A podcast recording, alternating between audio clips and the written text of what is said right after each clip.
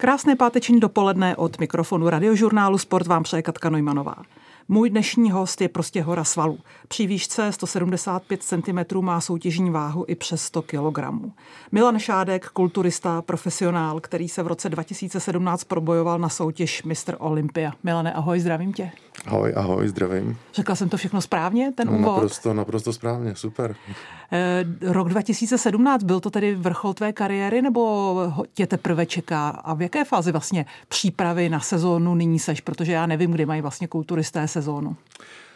Tak řekněme, že asi to zatím takový ten vrchol můj byl. Doufám, že bude samozřejmě překonán, protože ještě plánuji dalších 5 roků soutěžit.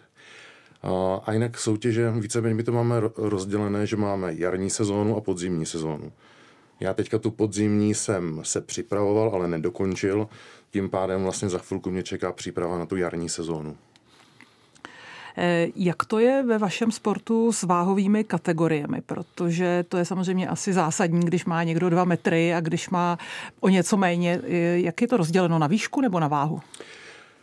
Ono záleží, jestli mluvíme o amatérské kulturistice nebo o profesionální. Tak o té profesionální.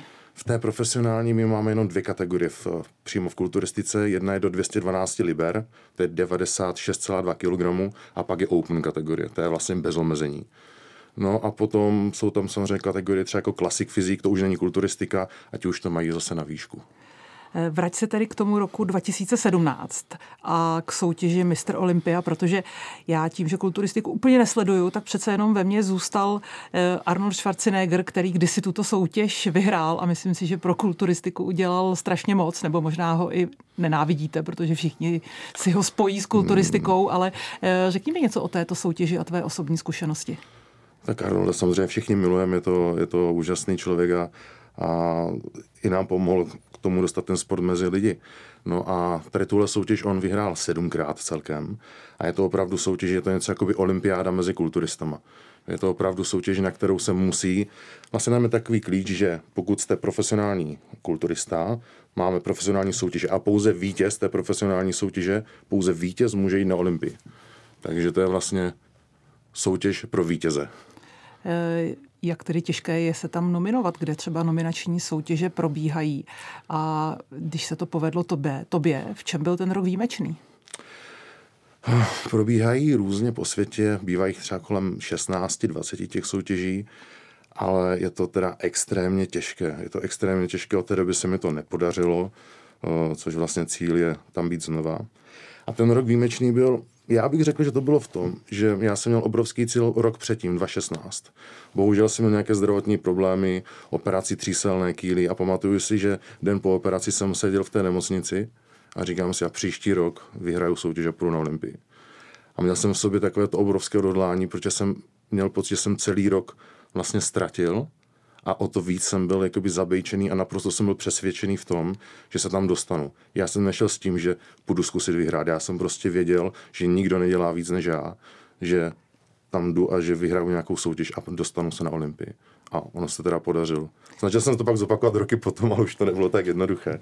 Je to tady o hlavě, o té síle hlavy, protože samozřejmě k tomu se dostaneme později. Kulturistika není jenom o tom tréninku, ale i obrovském sebezapření, kázni.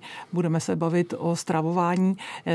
Takže je to i o té hlavě, která v tu chvíli ti pomohla se takto zmotivovat. Tak ty sám jako sportovec vrcholový ví, že ta hlava je strašně důležitá. Je to vlastně alfa a omega tady tohoto, a přesně tak, je to o té hlavě. Odtrénovat tvrdý trénink ve fitku zvládne každý. Dietu nějak dokáže taky někdo vybojovat nebo vydržet. Ale dá to všechno dohromady, ustát to psychicky, nedělat chyby, netrénovat zbytečně moc nebo málo. To je ta pravá výzva, no. Na druhou stranu kulturistika má asi tu výhodu, že 30 let věk není žádný věk, že se dá být úspěšný docela i v pokročilejším věku. Takže je to pro tebe motivace do budoucna? To je pravda. Mě spíš teďka děsí to, že už je mi, teď mi bude za měsíc mi bude 35. A já vlastně vím, že do těch 40 je jakoby ten maximum, kdy se může člověk zlepšit. Takže já už to dělám 22 roku, tenhle sport, ale mám před sebou posledních 5 let a to mě trochu děsí, že už vidím, jako, že už jsem skoro v té cílovce. No. V životě sportovce je 5 let dlouhá doba. je, a přijde mi, že posledních 5 roků strašně rychle uteklo, že byly věci, které člověk nedokázal předvídat, a tak nějak mám pocit, že to prostě proběhlo a neměl jsem to pod kontrolou. Milan Šádek je hostem Radiožurnálu Sport a vrátíme se po písničce. Kulturista Milan Šádek je s námi na Radiožurnálu Sport a nyní se ho chci zeptat, jak vlastně probíhá příprava na velký závod, protože těch vašich velkých závodů se asi za rok nedá zvládnout moc. Na kolik soutěží jste schopni se připravit? No, to je takové individuální, ale asi bych řekl, že víc než 5 soutěží je pro to tělo i nezdravé. Jo, protože pokaždé tam se člověk musí dostat k takovému naprostému vyladění, mít minimum množství podkožního tuku, minimum množství vody v organismu a do toho správně dostat cukr do svalových buněk, naplnit glykogen, a tohle musí prostě proběhnout, dejme tomu, jak kdyby na hodiny načasovat, tak aby to na tom pódiu vypadalo co nejlépe. Tak pojďme nejprve k tomu sportovnímu tréninku. Když máš soutěž, kterou, dejme tomu, ten rok chceš brát jako vrchol sezóny, jak dlouhá je příprava a jaké fáze má? Vždycky to začíná objemovou fází. Ta objemová fáze může být, jak člověk potřebuje, dlouhá. Většinou to bývá něco mezi 3 a 6 měsíci, kdy člověk soustavně buduje novou svalovou hmotu, takže spoustu kalorií, spoustu jídla, tréninky, dostatek regenerace a jde o to vybudovat vlastně novou tkáň. Potom to přechází v předsoutěžní přípravu. Já tě jenom přeruším. A je to celé o tréninku ve fitcentru s těžkými činkami, nebo do toho tréninku patří i něco jiného? Je to převážně s těmi těžkými činkami na strojích.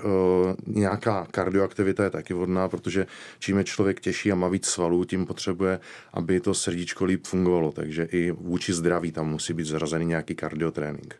Jo, aby i podpořilo střebávání živin, prostě to musí to v nějaké míře tam být.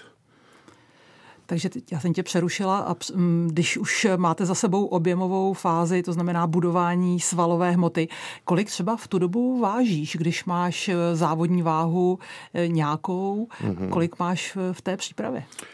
Já jsem ten typ, který toho tuku nenabírá moc, takže já třeba naposledy jsem měl 116 kg, jsem měl líbě ve vrcholu mojí objemové fáze. A potom na soutěži se to pohybuje třeba kolem 108 kg. Jsou třeba kluci, kteří tam mají rozdíl 10 až 15 kg.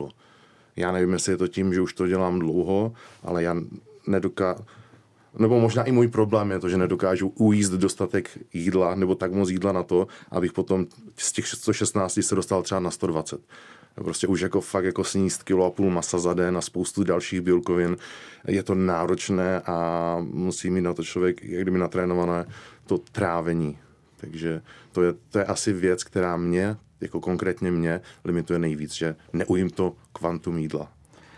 A když skončí ta objemová fáze? Když skončí ta objemová fáze, tak nastupuje nějaká 12 až 16 týdenní příprava. Někdo jí má delší, třeba i 20 týdnů, záleží, kolik má na sobě tuku, tak aby to stihl vlastně připravit přímo na tu soutěž. Většinou teda je to těch 16 týdnů. No a tam se postupně začne, tam se nastaví nějaké množství jídla nebo kalorií. Tréninky jsou zhruba 5x týdně, začne se s nějakým pravidelným kardiotréninkem. Někdo může dělat intenzivní kardio, někdo dělá takovéto 30-40 minutovou pomalovou chůzi. Jde o to prostě zredukovat množství tuku, které na tom daném jedinci je, víceméně ho zredukovat na nejnižší možnou úroveň během té doby, a to se děje během těch 16 týdnů. Takže postupně se ubírá jídlo, postupně se navyšuje vlastně kardioaktivita a snaží se otesat, dostat tam ten tuk pryč, ano, aby tam zůstaly potom už jenom ty svaly. Ty jsi mluvil o délce té objemové fáze přípravy, potom o té další. Na to jsou nějaké tabulky, nebo to jsou prostě roky vysledované délky těch jednotlivých fází tréninku, nebo jsou individuální a každý kulturista je má jiný? Je to individuální, ale řekněme, že za těch 16 týdnů je dostatek času na to, pokud člověk není jako fakt jako tlustý, tak a je v nějaké slušné formě, tak je schopný udělat opravdu dobrou formu. Samozřejmě, že když nestíhá, tak třeba nejde na tu danou soutěž, ale jde, podívá se do kalendáře, co je o měsíc později a připraví se na jinou. Já vím, že já bych byl schopný se za nějakých 12 týdnů víceméně vždycky připravit.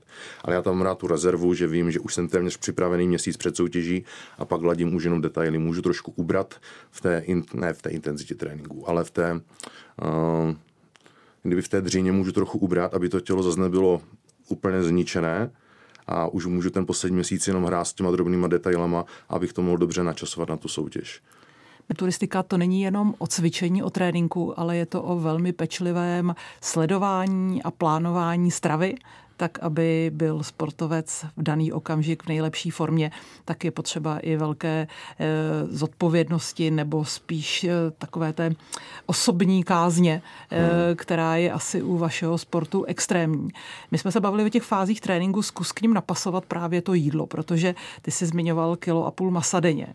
To asi jako možná bychom jeden den my běžní smrtelníci dokázali sníst, ale jak dlouho tohle to probíhá a jak se pak vlastně mění strava v době, když se blíží závody? Ten 1,5 to byl takový extrém, většinou se takový kulturista kolem 100 kg má třeba to kilo masa. Ono se to dá potom, buď že člověk sní víc masa, nebo to doplní proteinovýma přípravkama, jakože koncentrátama. Ale vlastně ten základ je v tom, že ta strava je pravidelná. Máme zhruba nějakých 6 až 7 jídel za den. A když to rozdělím do těch 6 jídel, třeba to, ten požadované množství bílkovin, tak dejme tomu, že v každém jídle mám ekvivalent nějakých 200 až 300 gramů masa. Jo, to je nějakých 40 až 50 gramů bílkovin. Jaké maso? Nejčastěji to bývá kuřecí maso, protože bývá lehce stravitelné, nemá v sobě tuk, takže má méně energie. Není to tak, že po týdnu už nemůžeš kuře ani vidět? No, s kuřecí nemám problém, já mám problém s rybama. Ty já nemůžu po nějaké době vidět, takže já se snažím kombinovat kuřecí maso, k tomu třeba trochu hovězího, ale to hovězí potom, čím se blíží soutěž, tak odpadá, protože hovězí je trochu víc tuku a my se snažíme samozřejmě redukovat ty kalorie a prostě potom člověk uží jenom to suché maso a suchou rýži. No na to jsem se chtěla zeptat, že maso fajn, ale jaké přílohy? Příloha, takový naprostý základ je rýže, protože je lehce stravitelná, někdo používá brambory, zase někdo může mít problém, jako může mít alergii na brambory, což třeba mám já, takže já se opravdu držím pouze té rýže a masa. A jde o to, že v objemové fázi, když to řeknu jednoduše, toho jídla je fakt jako hodně, třeba té rýže je třeba 800 gramů na den, a v té přípravě ke konci už je třeba jenom 100 gramů na den té rýže. Takže ono se to postupně redukuje a ubírá to jídlo. Takže žádné ovoce, žádná zelenina, žádné pochutiny, to musíte úplně v době přípravy škrtnout ze svého jídelníčku. Ovoce v objemové fázi není problém, zelenina je v pořádku, protože potřebujeme vlákninu, jenom zase v objemové fázi, když potřebuji sníst co nejvíc toho masa s tou rýží, tak ta zelenina je takové... Nevejde. Ano, ta už je také plnidlo. To se potom používá v té přípravě, kdy samozřejmě chceme, aby i vlastně trávicí systém se líp jako vyčistil, aby to líp vyloučilo ze střeva ven ty nestrávené nebo vlastně všechny ty zbytky, co tam jsou. Takže ta zelenina je žádoucí a znám lidi, co teda té zelení potom v přípravě v té fakt jako tvrdé předsoutěžní dietě používají hodně, už i protože mají hlad.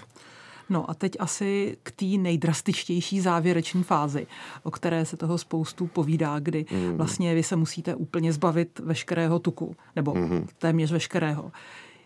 Jak dlouho to trvá a jak to děláte? Tak je to všechno o tom příjmu a výdeji kalorií, takže proto jsou tam ty tvrdé tréninky, aby jsme vydali tu energii, aby ty svaly zůstaly. My se snažíme, aby vlastně to, co vybudeme v objemovce nebo v objemové fázi, tak aby ty svaly samozřejmě se neskatabolizovaly a nebyly použity jako energie. Takže my musíme zatížit tím tvrdým tréninkem, aby měli impuls k tomu růstu anebo zachování. No a potom jídlo je to, co ovlivňuje vlastně to množství té energie, které přijde dovnitř nebo ven. Takže tam se snižuje vlastně příjem toho jídla, zvyšuje se množství aerobních aktivit, toho kardiotréninku. No a na konci se prostě fakt jí skoro jenom maso, jenom trošička rýže a makáme, dokud prostě nejsme vyrýsovaní. Můžete pít něco jiného než třeba vodu? Ano, určitě můžeme. My třeba používáme, že si dáme nějaké něco na doslazení, já nevím, citron nebo čaj. Já třeba používám i jontové nápoje, že si dám trochu jonťáku do flašky s pitím, abych samozřejmě to líp vypil, protože samotná voda nechutná. No to jako v takové množství, vlastně člověk pije třeba kolem těch 4-5 litrů, protože tím, jak má ten výdej v tom fitku a potřebuje, aby ty živiny a ten glykogen do toho těla šel, tak vlastně náš taky průměrný příjem tekutiny kolem 4-5 litrů denně. Když závod skončí, máte to za sebou, žádný další není v dohledu. Mm-hmm. Co je to první, na co máš chuť, když máš za sebou takto těžké, přípravné a pak závodní období? Čerstvé ovoce nebo zelenina. Hned po tom závodě, kdy je prostě po všem, tak ovoce nebo zelenina. Jo? Ano, já jsem samozřejmě dřív, já už to dělám 23 roků a dřív, když skončila soutěž, tak jsme šli někam do nějakého fast foodu nebo do něco špatného, ale vždycky mi potom bylo zlé a těžko, protože to tělo vlastně týdny a měsíce nejí nic nezdravého, nic tučného. A najednou člověk, když do sebe dostane prostě takovou kalorickou bombu v nějakých hamburgerech, tak je to prostě problém. Milané, pojďme k zájmu o kulturistiku u nás. A mnohí můžeme asi rozdělit na jakousi kondiční kulturistiku, tu dělá asi kdekdo. Ale jak je na tom ta opravdu top kulturistika, jak jsme na tom s těmi závodníky, kteří, dejme tomu, usilují o účasti na největších světových soutěžích? Já bych řekl, že naše republika je na tom velmi dobře, co se týče i přímo jako vrcholových kulturistů. Když je nějaká soutěž, spoustu našich kluků se umístuje na dobrých místech. Myslím si, že jsme totiž tak nějak docela, jako asi je to v nás nějak v lidech, že jsme dříči, a ti kluci tady jsou opravdu dobří. Jo, takže ten průměr je, řekl bych, lepší, než si možná lidi myslí. Nebo ten průměr. To procento těch opravdu dobrých kulturistů je u nás fakt vysoké. Jo, takže u nás ta základna je super. Ona se u nás v poslední době pořádala i nějaká významná soutěž a myslím, že byla i mezinárodní, že? Ano, je to od 2 týdny zpátky, bylo to Evels Prague Pro. Je to velká profesionální soutěž, a součástí je i amatérská divize. A je to opravdu soutěž obrovského formátu.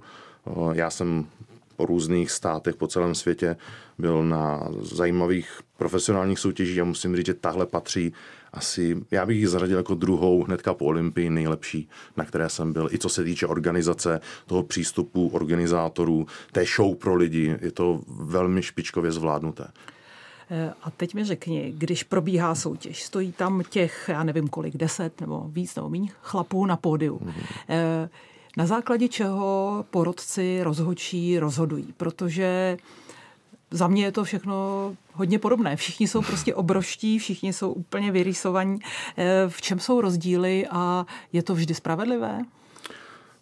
Je tam vlastně 5 nebo 7 rozhodčích, myslím, že 7 a ten nejlepší a nejhorší nebo ty nejlepší a nejhorší výsledky, co oni dávají, se škrtají, takže tam nebyl průměr z těch 5 průměr, to, co oni dají, tak těch 5 rozhodčích se počítá. Takže je to víceméně spravedlivé, samozřejmě potom je rozdíl, jaký zrovna ten trend v té kulturistice běží. Tím chci říct, někdy to byli kluci, co měli větší svaly, někdy se víc kladl důraz na estetiku a teď si myslím, že je to v takovém dobrém poměru, kdy se tam opravdu hodnotí to, aby ti kluci vypadali esteticky, aby měli správný poměr mezi vlastně vrškem, spodkem, aby ten svalový rozvoj byl co nejvíc souměrný.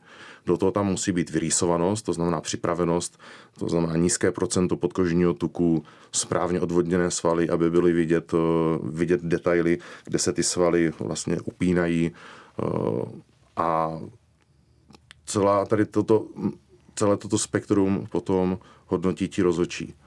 A samozřejmě a velikost, ještě bych nezapomněl, samozřejmě i ta velikost. Když tam přijde někdo maličký a bude opravdu připravený a proti němu bude stát někdo větší, taky připravený, tak samozřejmě ten větší vždycky vyhraje. Když si začínal dělat kulturistiku, věděl si, kolik let práce je vybudovat si tělo, které může soutěžit na těchto velkých soutěžích, protože to není za rok, za dva, za tři, to asi trvá výrazně déle. Ne, vůbec jsem to netušil. Já po roce cvičení jsem šel na soutěž a čekal jsem, jak dopadnu. Skončil jsem na druhém místě a říkal jsem si, tyjo, tak kdybych zobral víc, třeba bych mohl být lepší. No a ono to fakt je běh na dlouhou tráť. Myslím, že tím narazíš na to, že kdyby někdo teďka chtěl soutěžit a být tam, jak dlouho to bude trvat? Dlouho.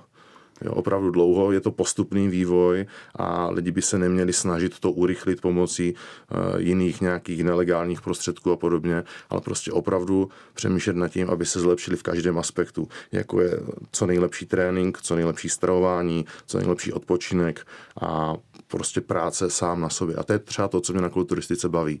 Poznávat to, co moje tělo, kde jsou ty moje limity, kde jsou ty moje vlastně optimální nastavení třeba pro spánek, kolik sérií mám odcvičit, to všechno člověk musí poznávat a vnímat sám na sobě, protože každý jsme trochu jiný. Ideálně mi trenér, který vám třeba trochu pomůže se do té vaší, do toho vašeho plánu, kdyby, nebo vám ho nastavit tak, aby vám seděl líp, ale mně se líbí na tom, že vlastně pracujeme sami na sobě, trvá to nějakou dobu a jde to prostě vidět. Milan Šádek je hostem radiožurnálu. Skulpturista Milan Šádek je hostem radiožurnálu Sport a před chvílí jsme probrali tu profesionální kulturistiku, délku tréninku, délku přípravy. Ale zkus teďkom promluvit k těm, kteří prostě chtějí chodit posilovat, aby se dobře cítili, aby dobře vypadali, aby měli radost sami ze sebe a dělali takovou tu kondiční kulturistiku. O čem to je, co se týká třeba délky tréninku a mám tím na mysli i za jak dlouhou dobu lze očekávat výsledky, jak často chodit trénovat. Asi nemusí být tito kondiční kulturisté až zas tak důslední v té stravě, ale řekni takový obecný návod.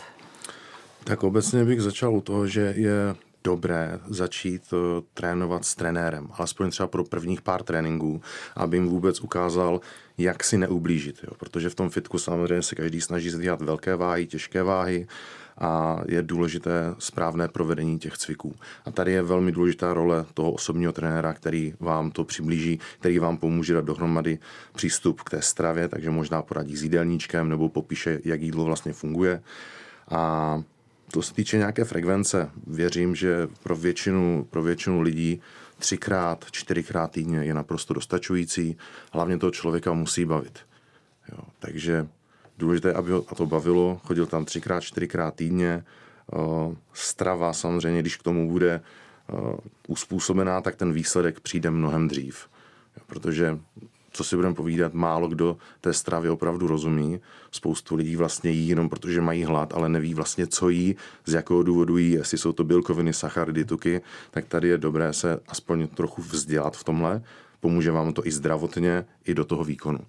Takže tohle je určitě velmi důležitá součást. Asi velkým tématem jsou i výživové doplňky. Mm-hmm. Ty jsou, bych řekla, přirozenou součástí života sportovce, nejen kulturistů, profesionálních kulturistů, ale i jakýchkoliv jiných sportovců. Jak vybrat ty správné, protože těch je samozřejmě na trhu obrovské množství v různých cenových kategoriích, předpokládám i v různé kvalitě. Já bych se hlavně držel toho, že jsou to opravdu doplňky stravy. Jo, že ta strava by měla být dobře nastavená a tohle pouze na to doplnění. Jo, když jsem třeba mluvil o tom, že člověk musí sníst určité množství bílkovin třeba z masa nebo podobných zdrojů, tak pak máme proteinové přípravky, který vám vlastně v jedné odměrce doplní to, jak kdybyste snědli jeden steak. Jo, takže pracovat s tím, že dobrý, tak s ním nějaké množství jídla, to jídlo bych měl mít pravidelně, měl bych ho mít dobře vytvořené a tady těma to doplňkama si už jenom pomůžu k tomu, abych měl ten příjem jídla lepší. Jo, nespoléhat na to, že to nahradí jídlo, ale opravdu to jenom jako pomůže. No a tady asi je ideální se zase s někým spojit a poradit, protože dneska těch doplňků na trhu je obrovské množství a za mě, kdybych měl něco přímo vypíchnout, tak já bych začal u proteinových přípravků. Jo, proteinový koktejl nahradí vám to, nebo nahradí. Je to, jak kdybyste snědli kus masa. Kulturistika obecně i právě v té amatérské podobě, ale určitě láká i k použití podpůrných prostředků, které jsou oficiálně zakázané. Mm-hmm. U těchto amatérských kulturistů doporučuješ to? Samozřejmě asi teď nemůžeš tady obecně nabádat k používání něčeho, co je vlastně zakázané, ale myslíš si, že to je potřebné a vhodné, nebo že jsou si schopni vybudovat tito kondiční kulturisté svoji svalovou hmotu sami? Samozřejmě jsou schopni si vybudovat svalovou hmotu sami do velmi vysoké míry. Tady tyto věci, na které narážíme, tak ty opravdu za mě patří až pro vrcholové sportovce, kteří, dejme tomu, se tím chtějí živit nebo opravdu chtějí patřit na tu špičku. Bohužel vidíme to, že se často tyto věci zneužívají už i u začátečníků nebo u běžných cvičenců.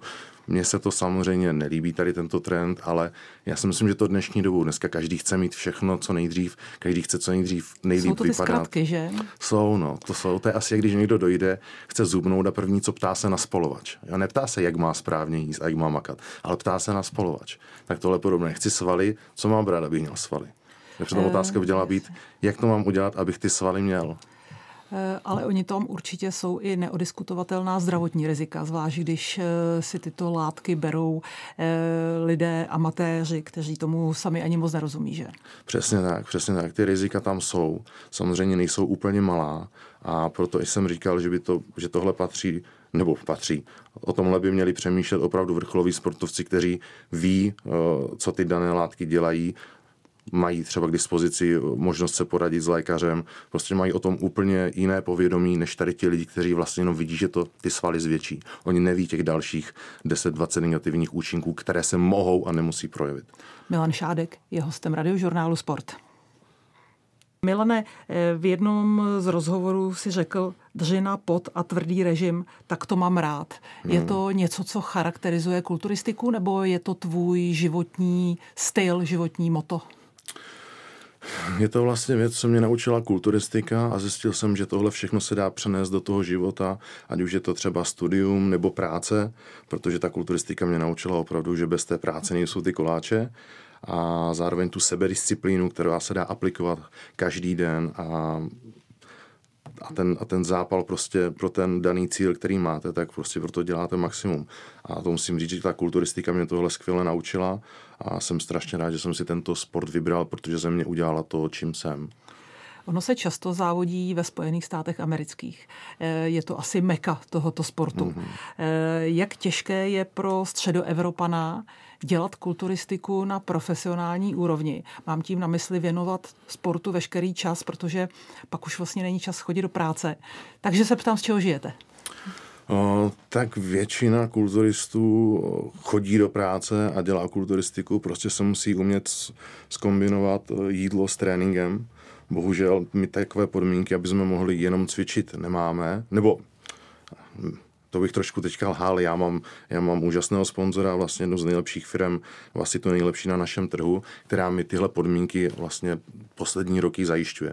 Takže opravdu můžu to dělat jako profesionální sportovec a jsem za to vděčný. Ale není to samozřejmost a není vás moc. Přesně tak. Já fakt mám štěstí, že se tady tohle stalo a že jsem díky těm úspěchům si vybrali mě a takhle dlouhodobě spolupracujeme, ale ve výsledku, řekněme, téměř každý kulturista běžně normálně chodí do práce. Já do ní chodím taky, jo, abych samozřejmě se neválím, jenom doma necvičím, ale tak ještě samozřejmě u toho pracuji. Mě by zajímalo, jak se prezentují obecně sponzoři u kulturistiky, protože většinou svého sponzora mají sportovci na čepici, na drezu. Vy tam jste jenom v takových těch těrných plavkách. Kam vy dáváte sponzora? Tak můžeme si to třeba vytetovat na záda, ale to nemá nikdo. Ne, tak jde o to, že my jsme spojení vlastně s propagací těch daných produktů, které užíváme a většina té propagace probíhá na sociálních sítích, na YouTube a formou tady toho, nebo seminářů pro toho daného sponzora. A to je ten hlavní jakoby cíl té propagace. Je mluvit o těch věcech, které užíváme a umět přesvědčit ty lidi, že to tak prostě je. Jsou kulturisté se svými figurami přitažlivé pro holky? Je to něco, co třeba někoho láká k tomu, aby se stal kulturistou? Já, když jsem začínal, tak jsem myslel, že to holky bude lákat, ale zatím to lákalo spíš chlapce. Takže já jsem se moc netrefil, ale myslím si, že pár mých kolegů jsou jako spokojení s tím zájmem počného pohlaví. Já jsem ženatý, takže já už si jedu svoje. Tak a když už máš fitka takzvaně plné zuby, Co děláš, když necvičíš, nemáš dietu? Seš rád třeba venku, nebo seš už tak jakoby propojený s tím sportem, že to prostředí fitness centra je tvůj svět? Ne, opravdu po těch letech rád z toho fitka odejdu. Víceméně si odcvičím trénink nebo trénuju klienty a rád jdu mimo fitko. My velmi rádi vlastně s rodinou trávíme čas buď v přírodě, anebo cestujeme a já ještě jsem teda blázen do aut. Takže já ideálně kombinuji výlet s autem někam do hor. My třeba milujeme dovolenou v italských Dolomitech, kdy prostě já se pořádně projedu, pak se někam jdem projít, nebo většinou se jdou projít, oni já furt jezdím. Tak tam se mi líbí, ale také v Dolomitech. No to je úplně ten nejhezčí místo na světě. Milan Šádek byl hostem radiožurnálu Sport, povídali jsme si o kulturistice. Milane, hodně štěstí do dalších měsíců a let tréninku a ať se podaří ten kulturistický sen. Moc děkuju moc.